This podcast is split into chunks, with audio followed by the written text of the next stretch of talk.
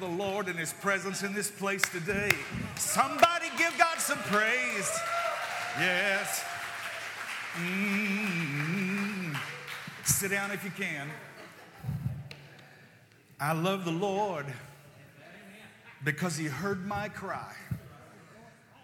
The psalmist and the old black pastor said, "If it had not been for the Lord on my side, tell me, where would I be?" How many of you are thankful that God's got this? God's got you? Mm-mm-mm. Wow. I tell you what, is that young lady growing or what? I'm talking about in her anointing and her, her, her leading and her worship. So, so, so thankful. Wow. You guys look amazing. Uh, I'm going to really date myself, but let's go back probably twenty-five years to Saturday Night Live, and Fernando Lamas says, "You look marvelous." Look at your neighbor and say, "You look, mar-. even through your mask, go, you look marvelous."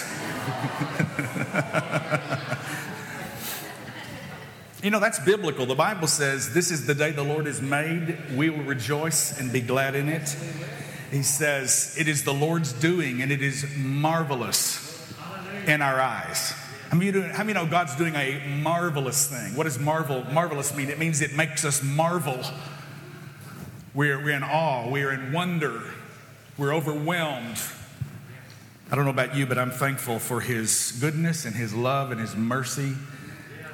They are new every morning. If you weren't here last week, you need to jump online and see Pastor Haley deliver a phenomenal message on God's invitation to rest. In the middle of all of the struggle and the worry and the frustration that we experience, it personally was ministering to me just to sit and listen and be reminded that Jesus gives us an invita- invitation. "Come unto me, all you that labor and are heavy laden, and I will give you rest. Take my yoke upon me, learn from me," He says, "for I am I am tender, I am gentle, I am easy." He says, my, my, my burden, my yoke is easy and my burden is light." He said, "If you will learn from me, then you will find rest." There is a rest that is given, and there is a rest that is found as we seek the Lord and learn how to put our trust in Him. Amazing message last Sunday. We wrapped up nine weeks of the book of Acts in a series called Sent, just reminding us of the importance of the local church. Today I'm beginning a two-part series that's called Grace is Greater Than Race. Say that with me. Grace is greater than race. Next Sunday is not a message. It's going to be a panel discussion with a number of distinguished outside leaders, community leaders, pastors, um, world-class level folk that have traveled the, the nations of the world. Uh, excited to be able to bring this and present this to you. I'll give a little quick opening of about two minutes, introduce our panel, and then basically they'll be fielding, fielding some questions that we have uh, already prepared on how we in the Delta can speak to the issues that we're, we're facing.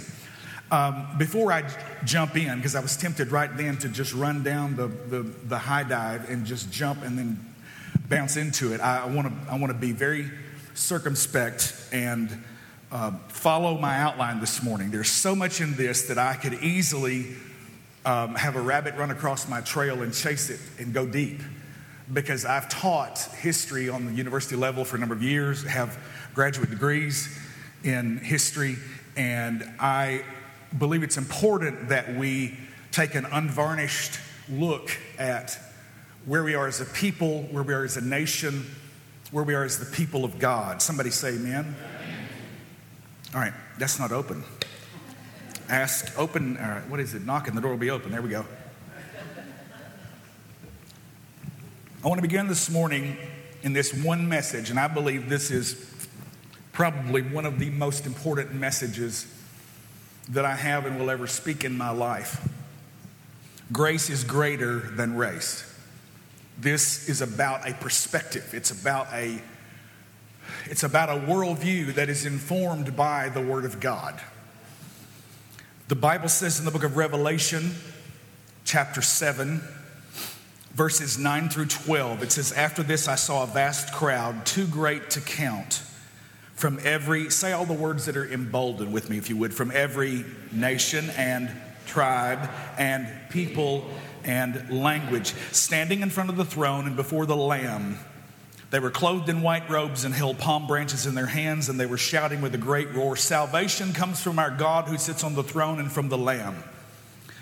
And all the angels were standing around the throne and around the elders and the four living beings, and they fell before the throne with their faces to the ground and worshiped God. They sang, 'Amen. Blessing and glory and wisdom and thanksgiving and honor and power and strength belong to our God forever and ever. Amen.'" If you believe that, say amen. Amazing passage that is both present and future.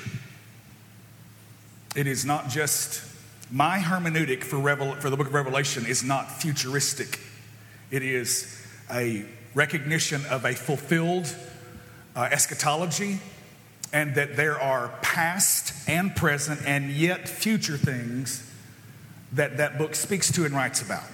And so even as we are worshiping this morning, we were joining our, our praise and our worship with the heavenly throng around the throne, dressed in white robes, declaring that salvation belongs to our God.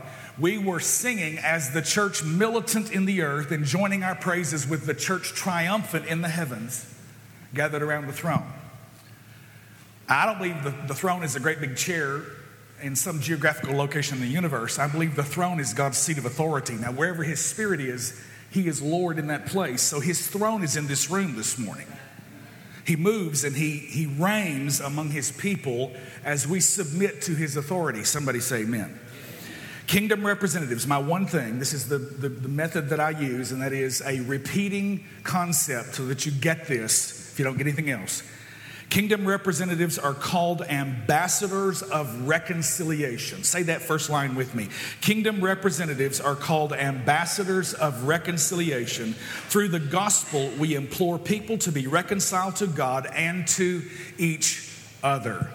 Now, that there's a lot there, and it's very powerful. I want to unpack that during this message this morning, but I want you to find one of these sides that you're comfortable looking at and reading with me, and let's read it like we truly mean it. Here we go. Kingdom representatives are called ambassadors of reconciliation. Through the gospel, we implore people to be reconciled to God and to each other. Bow your hearts with me, please, for a word of prayer. Heavenly Father, great and mighty God, I ask you today as we stand before you, as we've enjoyed your presence, the Holy Spirit in this place today, I, I've already prayed ahead of time, and I've asked you, Spirit of God, to go before my words that I speak. And I, I pray today that you help me to be in a place of discipline and to be concise and to be clear. Father, I think this is so important, what we're going to speak to today. I know that principalities and powers in heavenly places are looking to see the manifold wisdom of God demonstrated and displayed and revealed. Thank you that we're part of your eternal purpose called the Church of the Living God, that we are sent to this community, that we can't turn a blind eye to the issues that we face. God, I ask you today that you give me the words to speak that are pleasing to you, and let us hear with ears that are ready to receive, hearts to understand, eyes to perceive, so that we can see the kingdom of God and that we can pursue that and seek first your kingdom and your righteousness, your justice, not only for our individual selves and our families, but for our other brothers and sisters. We honor you. Thank you for Jesus. Thank you that you've forgiven our sins, past, present, and future, and that we can stand in a place in what we sang this morning. I am a child of God. I am chosen and I am not forsaken. Yes, I am. So congregation, say that with me. Yes, I am. Father, we thank you for that. We, we celebrate in that awareness as we proclaim that Jesus is Lord in this place today. And everybody said, amen. Amen. Kingdom representatives are called ambassadors of reconciliation. Through the gospel, we implore people to be reconciled to God and to each other. The text that I want to use in my first point this morning is found in the book of Acts. We were just in Acts, and I did not spend any time when we were there in Acts seventeen when Paul was in Athens and demonstrating his skill at being able to take the culture that that dominated the people's thinking and then bringing the gospel to them through that lens. Um, because I knew that I was going to do this message and I wanted to save this. Acts chapter seventeen, the Bible says, my point is from one blood. Everybody say one blood. One blood. Acts chapter seventeen, verses twenty-six through twenty-eight a. Here we go. From one man, he created all the nations throughout the whole earth. He decided beforehand when they should rise and fall, and he determined their boundaries. Everybody say his purpose. His purpose was for the nations to seek after God and perhaps feel their way toward him and find him, though he is not far from any of us, for in him we live and move and exist. The King James says, in him we live and move and have our being. I want to point out where we opened and that it says, from one man he created all the nations throughout the whole earth. We have descended from two parents. This is not a biblical myth. This has been proven scientifically when Francis Crick discovered D N A and the whole double helix and the chromosomes. And now we can buy a kit from twenty-three and me or from Ancestry dot com and we can spit in a tube and send it away and they'll send it back to us where our people and our lineage have come from. Scientists, let me, let me take a pause here. Scientists have determined that all of the D N A that is present and all of the subsets of people groups in the world originated from one, and they literally referred to her as one mother, and they called her Eve. Isn't that incredible? And they said that it's that it centered and originated in Africa. Isn't that interesting? Because that's where we find the location of the four rivers described in the book of Genesis regarding the Garden of Eden. I remember a number of years ago when I was first start, starting to try to hit up against the, the prejudice that is here in the Delta. And I asked the question to a small congregation in a shoebox down at six twenty West Broadway. This is before we even got in the mall. And I said, you know, some of you folks are farmers and you claim that this soil here in the in the Delta, in the South, this gumbo is some of the richest soil to be able to grow crops, to grow cotton and soybeans and corn and all of those things in. Now, if you will agree with me that this black clay mixture, this all this that we have here that sometimes you fight with is rich and it can produce great fruit, great product, then you, you recognize that, that, that the soil of Africa is some of the, the, the richest soil in terms of being able to produce crops and fruit. And if God made Adam and Eve, or if he made, first of all, Adam from the dust of the earth, and the garden was in Africa, it's likely that Adam was probably a black man. Wow. It was as quiet that day twenty-something years ago. It is as it is in this room. First of all, let me just say I don't care.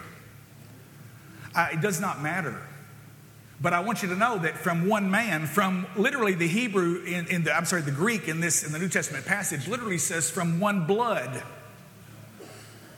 Do you realize that the differences that we want to draw attention to only make up one-tenth of one percent of the D N A? Do you realize that all of us, all of the people groups around the world of different culture and skin types and hair texture and different languages and belief systems and practices, do you realize that we are ninety-nine point nine percent identical in our D N A?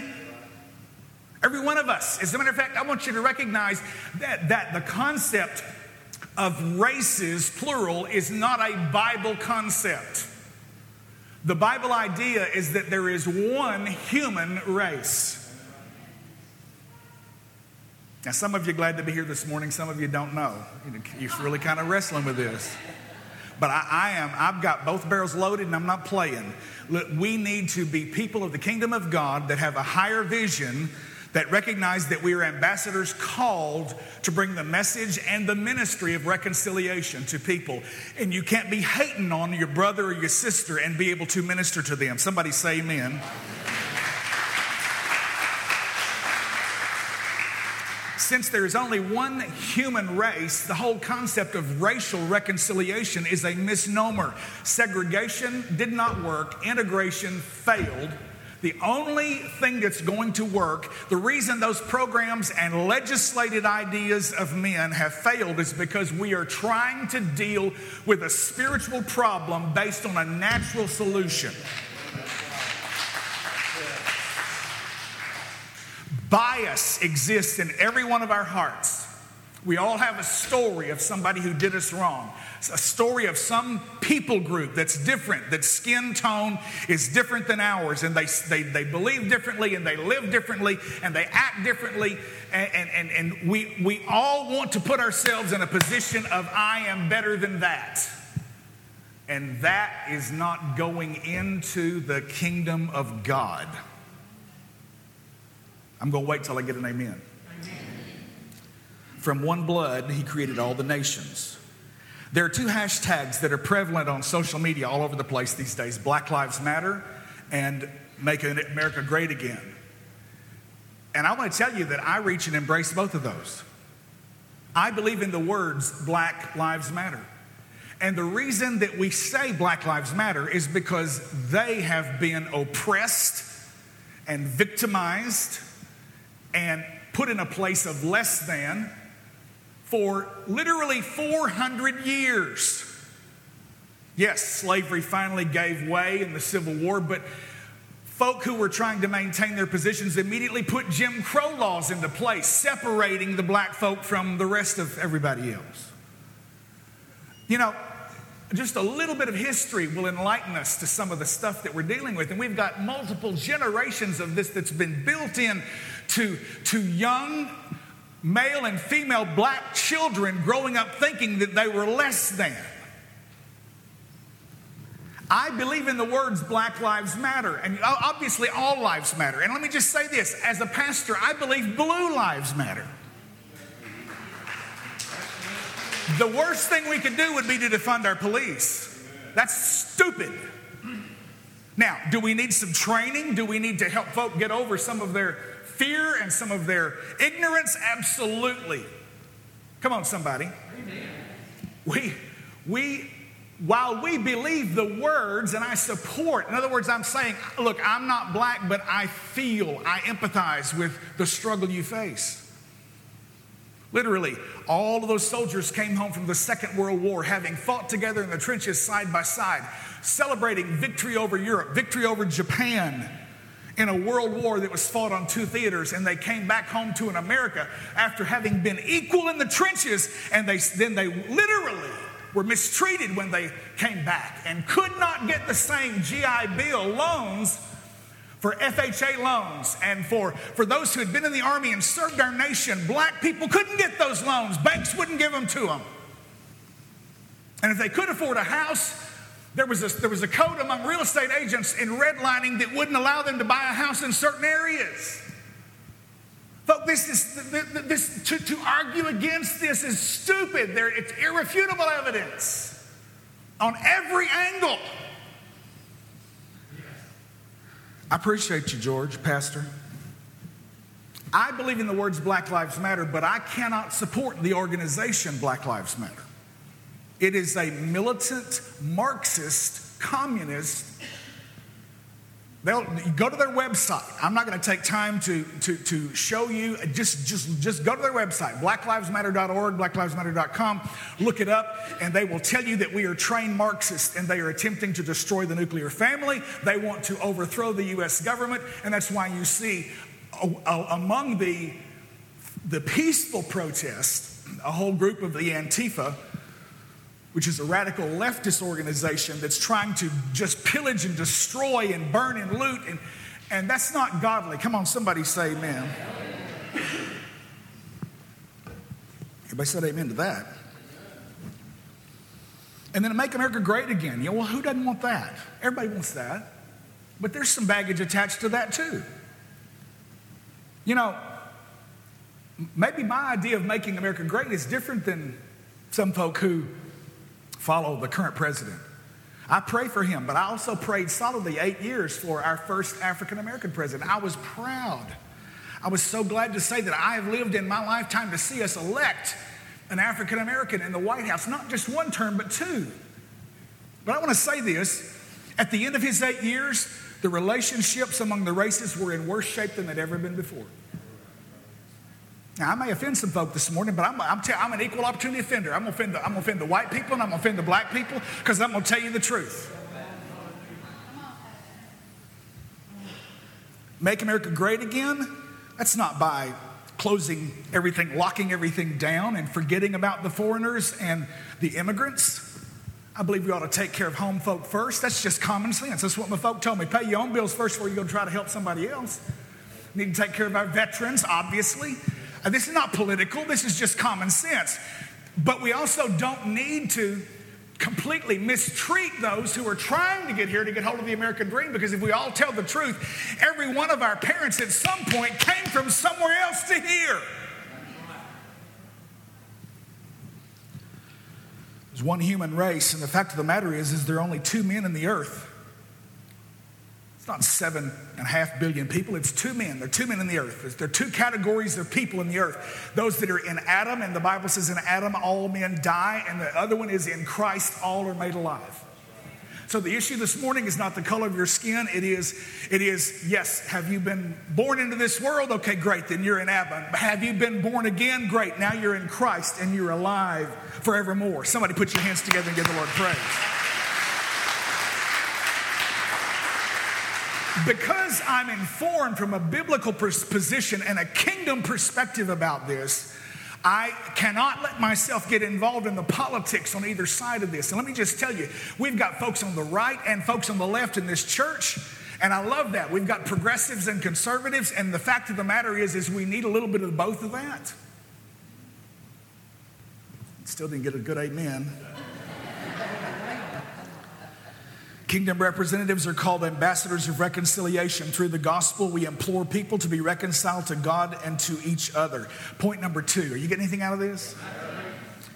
Point number two, the gospel is both vertical and horizontal. The gospel is both vertical and horizontal. I'm going to come back to that. Let's just grab some scripture real quick. Second Corinthians five. Because we understand our fearful responsibility to the Lord, we work hard to persuade others. We're called to be a witness. God knows we are sincere, and I hope you know this too.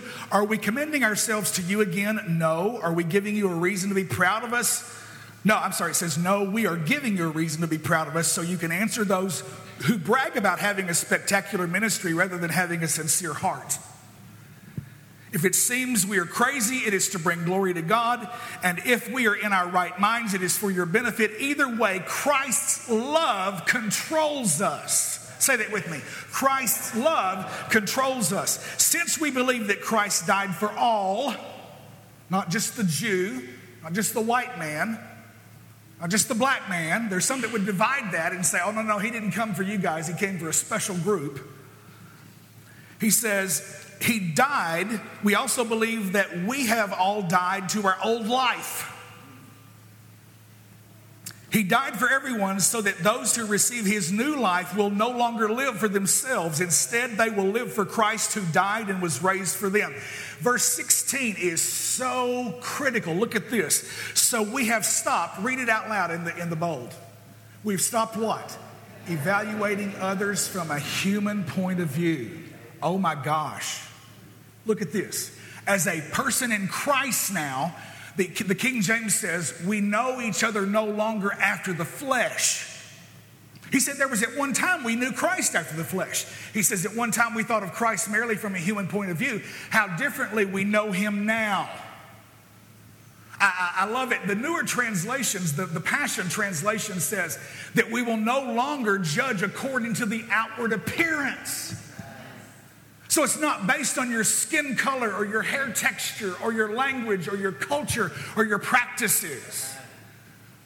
But we we now, as God, because we are in Christ, we, we are not living for ourselves, but we're living for Him. And now we have we have a new identity and we have a new point of view.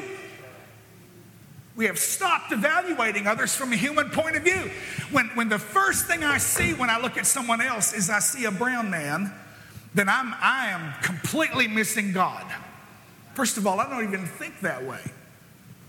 I, I, I'm so crazy about this guy and his family and having them on our team. And it's not just, it's not just a racial thing, it's also a gender thing. I don't just see a woman sitting there. I see an anointed vessel of the Holy Spirit. I see a mighty conquering warrior of God in the kingdom of God.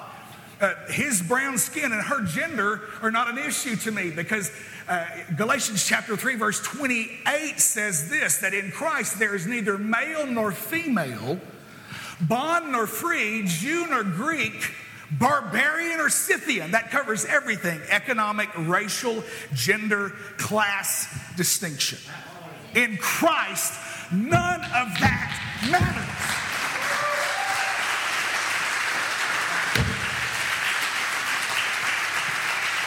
We have stopped evaluating others from a human point of view.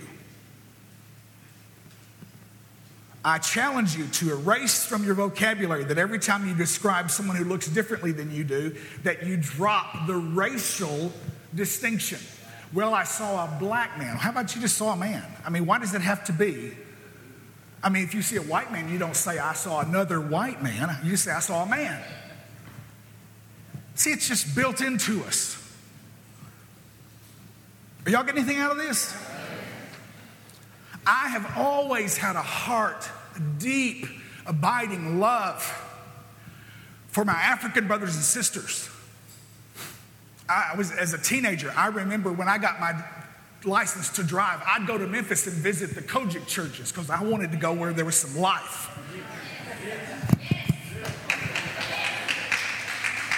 Once in a while, they'd let that little fat white boy play. And they would go, oh, man, he got some soul.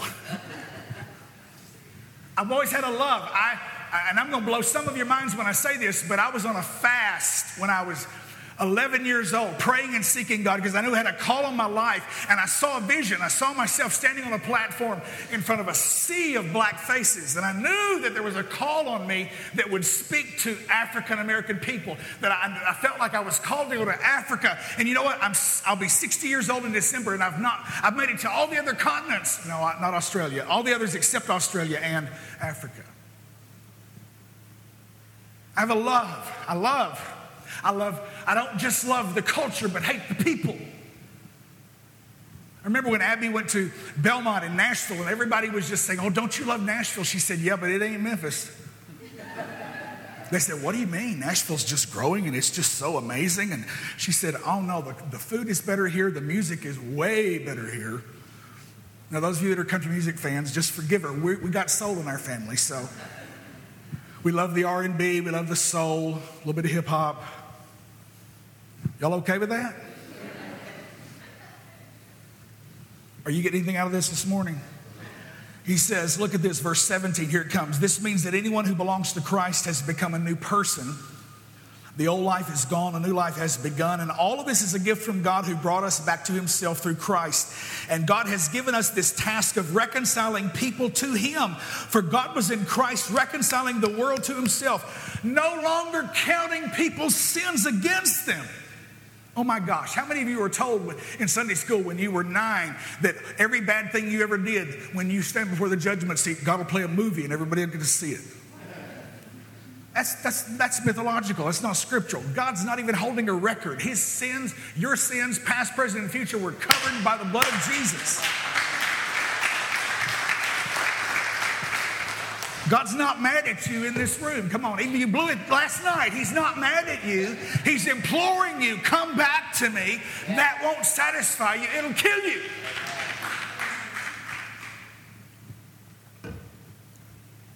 Look at your neighbor and say, I think he's preaching pretty good this morning. God was in Christ reconciling the world to Himself, no longer counting people's sins against them. You know what? If you just read your Bible, a lot of the stuff you think you believe would just all of a sudden fall away. because it's just so much religious babble. And he gave us this wonderful message of reconciliation. So we are Christ's ambassadors. There it is. God is making his appeal through us. We speak for Christ when we plead, come back to God. For God made Christ who never sinned to be the offering for our sin. Everybody say, so that, so that we could be made right with God through Christ. I am constrained by Christ's love. How ridiculous is it for me to claim that I love God when I've never seen him, but I hate my brother who I do see? First John four, twenty and twenty-one. If I say I love God and I hate my brother, he says, I'm a liar. I have a new identity now, and I have a new point of view. I have to stop evaluating people based on a human point of view or an outward appearance or perspective. Kingdom representatives are called ambassadors of reconciliation. Through the gospel, we implore people to be reconciled to God and to each other.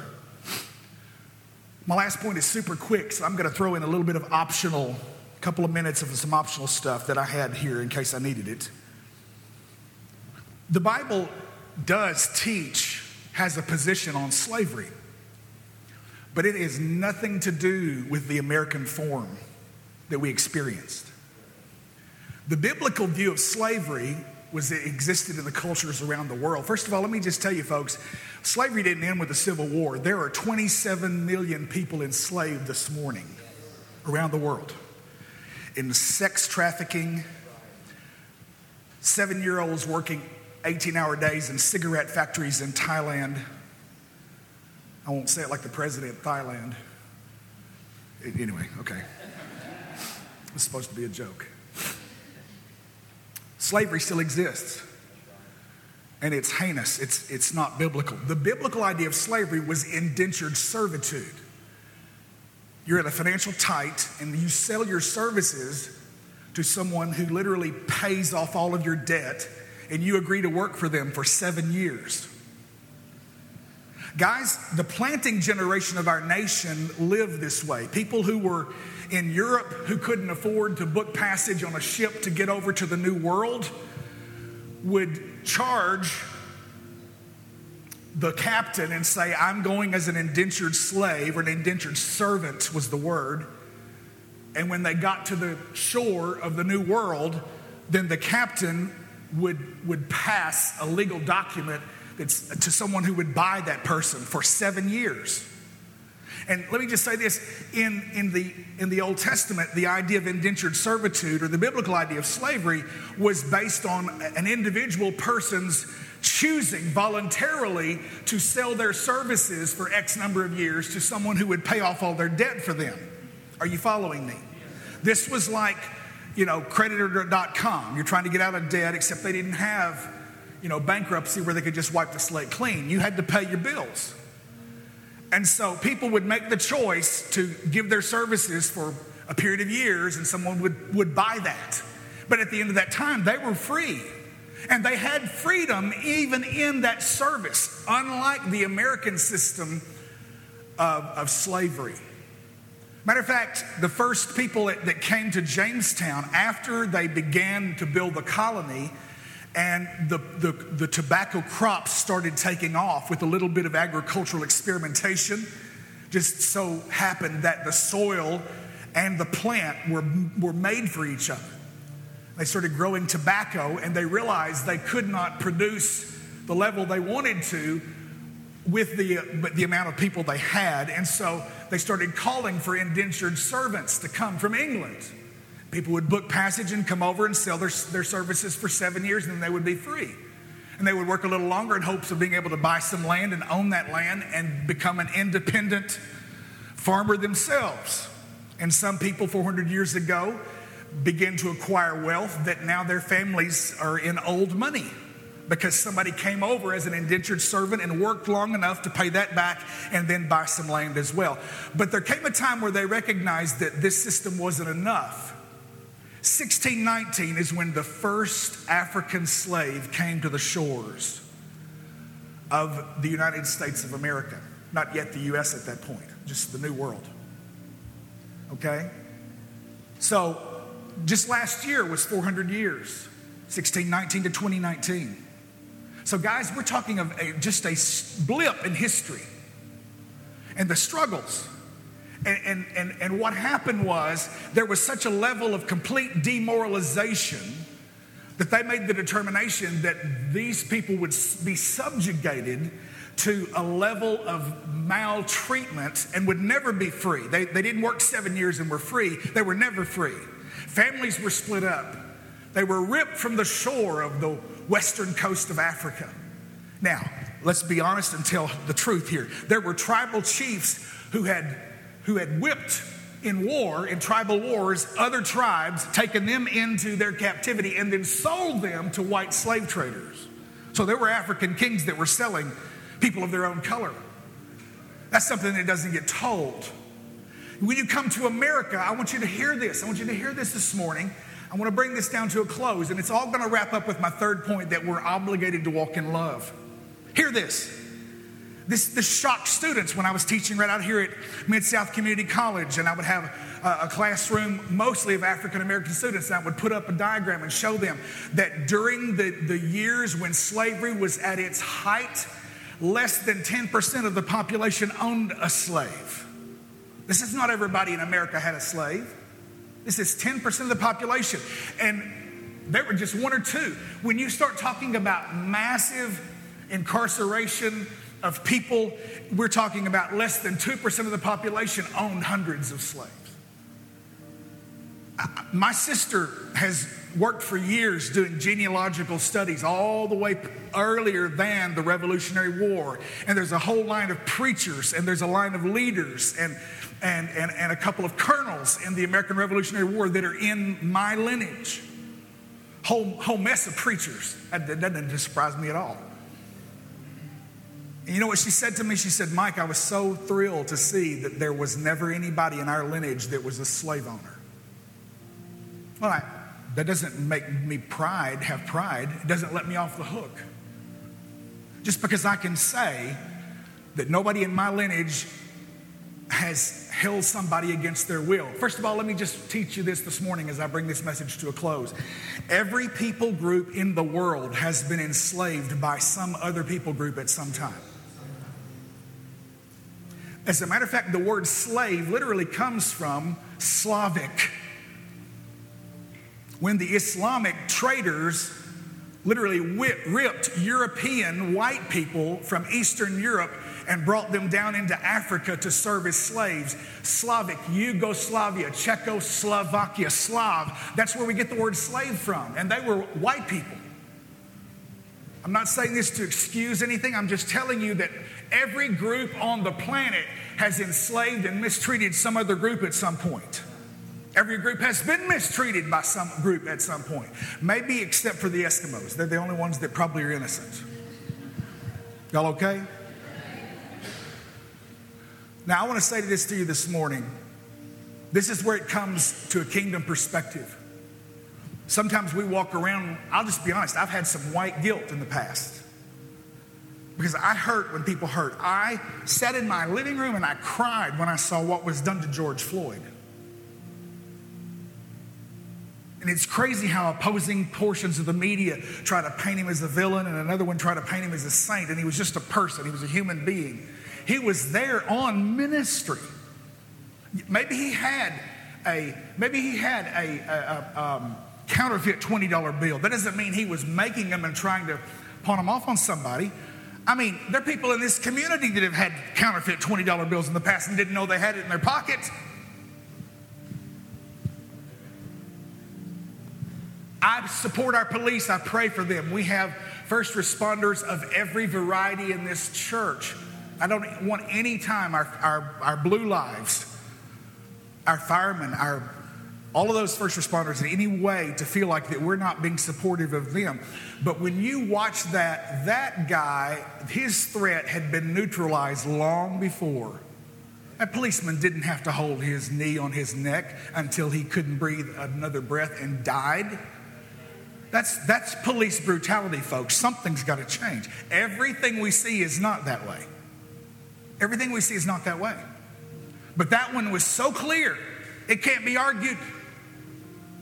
And it was the straw that broke the camel's back in the African American community. And some of what we're going to talk about next Sunday is how can we deal with the anger and the hurt that is in the hearts of African American people. First of all, as a white person, the biggest thing we need to learn to do is just shut our mouths and listen. Actually make a friend.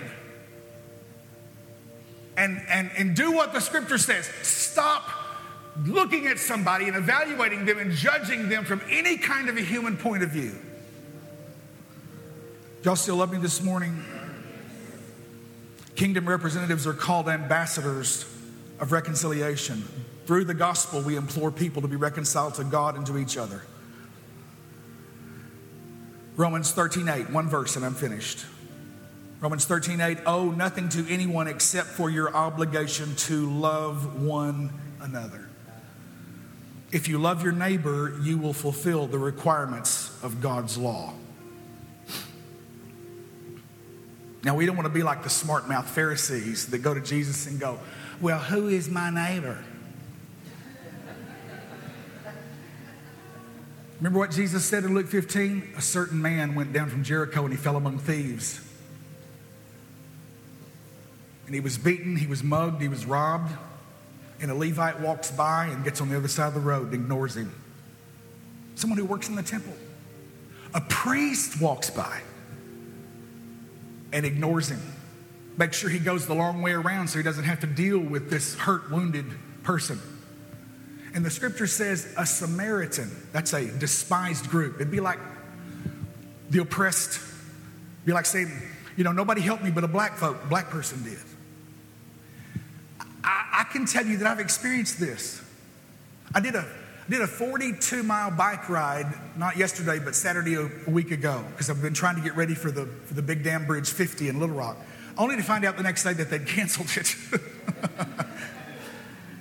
And I'm I, I rode from Ponchos there at the opening of the Big River Trail all the way out to to Shelby Farms on the Green Line and back. As I was coming through Memphis, I was on Madison, the only area where it didn't have a bike lane, and I'm going up over the overpass in Madison over Danny Thomas, and I'm trying to cross some trolley lanes, some trolley rails. And the front wheel of my bicycle got caught in the, the trench, and it threw me off the bicycle, and I got this pretty good little scrape here and a couple of them on my knee. I came in wrapped up last week, and I didn't play because still a little bit shaken from all of it. Just thankful I didn't break anything. And you know, when that happened, there were a couple of African American folks sitting over there that own a club right there on Madison called Brinson's. And they jumped up and they went and got paper towels and they brought me two bottles of water and they brought me Band-Aids and they brought me, have mercy on the daytime Lord Jesus, they brought me alcohol pads that I had to pack that stuff with. And I said, don't you have anything else? And she said, no, sir, I don't. And you, you're going to need to pat it because you don't want, want, want what's on that pavement in your body. And so I'm patting it and screaming. Can you imagine how skin's totally scraped off and you're patting it with an alcohol pad? I tell you what, you talk about calling on the Holy Ghost. I sat there with them for twenty minutes and talked to them, and I made new friends. He got me some of his famous Brinson's Um, wings. Couldn't think of it. We just had the best time. And come to find out that he's been he's a rider. He's been riding for twenty years. He gave me his card. He said, if you'll call me, he said, I don't know if you want to ride with me or not. I'm a black guy. I said, dude, I'd love to ride with you. I'd love to just be able to talk and just hear your story. And you know what? I'm going, we're going to go for a bike ride. We're going to, I'm, I'm excited to be able to hang out with him and make a friend. Are y'all hearing me this morning? Our obligation, and I know I'm just a little bit over, I'm finishing. Our obligation is to love each other. There's no place for hate. If you're a new creation, man or woman of God, there is no place for hate in your heart for another person based on their skin color or their language or their hair texture or where they live. Come on, somebody say amen. I believe that the Church of Jesus Christ is supposed to look like where we started this morning. And it says, I saw a vast crowd too great to count from every nation and tribe and people and language. Notice the word race is not in there.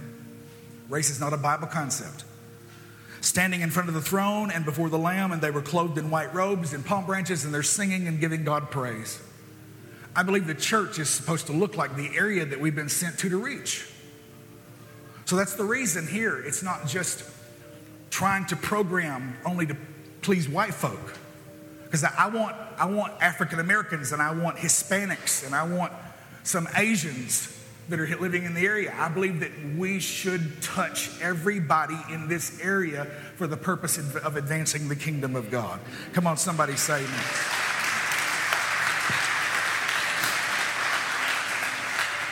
Kingdom representatives are called ambassadors of reconciliation. Through the gospel, we implore people to be reconciled to God and to each other. Now, I'm not going to take a moment here and turn this around and try to give a, a gospel altar call. I just do want to remind you that the gospel is both vertical between me and God, but it's also horizontal between me and my brothers and sisters. Red and yellow, black and white. It's not just reconciliation this way, but see, this thing makes the cross in my life, and that's where I have to die to my desires. It's on that cross of giving my heart to God and loving my brothers, love God and love people, love my neighbor as myself. That's what the Lord has called us to. I, I just, I want you, as you bow your hearts with me, please, and we close this service, let's just go before God and search our hearts. Holy Spirit, help us in this place. Every one of us in here, we, ha- we have a bias. And, and we've experienced things that have colored our thinking. Help us, Lord, as new creation men and women of God, to look to you and, and begin to see things with a new point of view, a fresh perspective. Lord, for those of us who know that we have hatred in our hearts, we willingly and we choose right now to lay it down. And we ask you, God, help us. Help us, Jesus. Empower us. There are people in this room that have been hurt by those that are different than them. And there's a wound. There's an offense. God, help us to forgive. Lord, it's more than just praying a quick prayer in this moment, but help us to work through that, Father. Give us the strength. Let us at this moment today take that first step to work through those issues. Lord, we cry out to you for unity in our community. And we look to you, Jesus. We ask you to, you who love the whole world, and you stretched out your hands and died for us.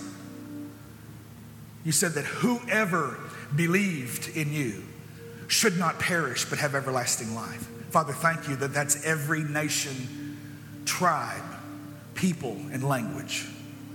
We look to you today. Send us, O God, as ambassadors. Forgive us of our sins. It's in Jesus' name that we pray, and all of God's people said. Amen. Put your hands together and give the Lord praise this morning. Amen. Amen. Pastor, what a powerful word. And I just want to say, someone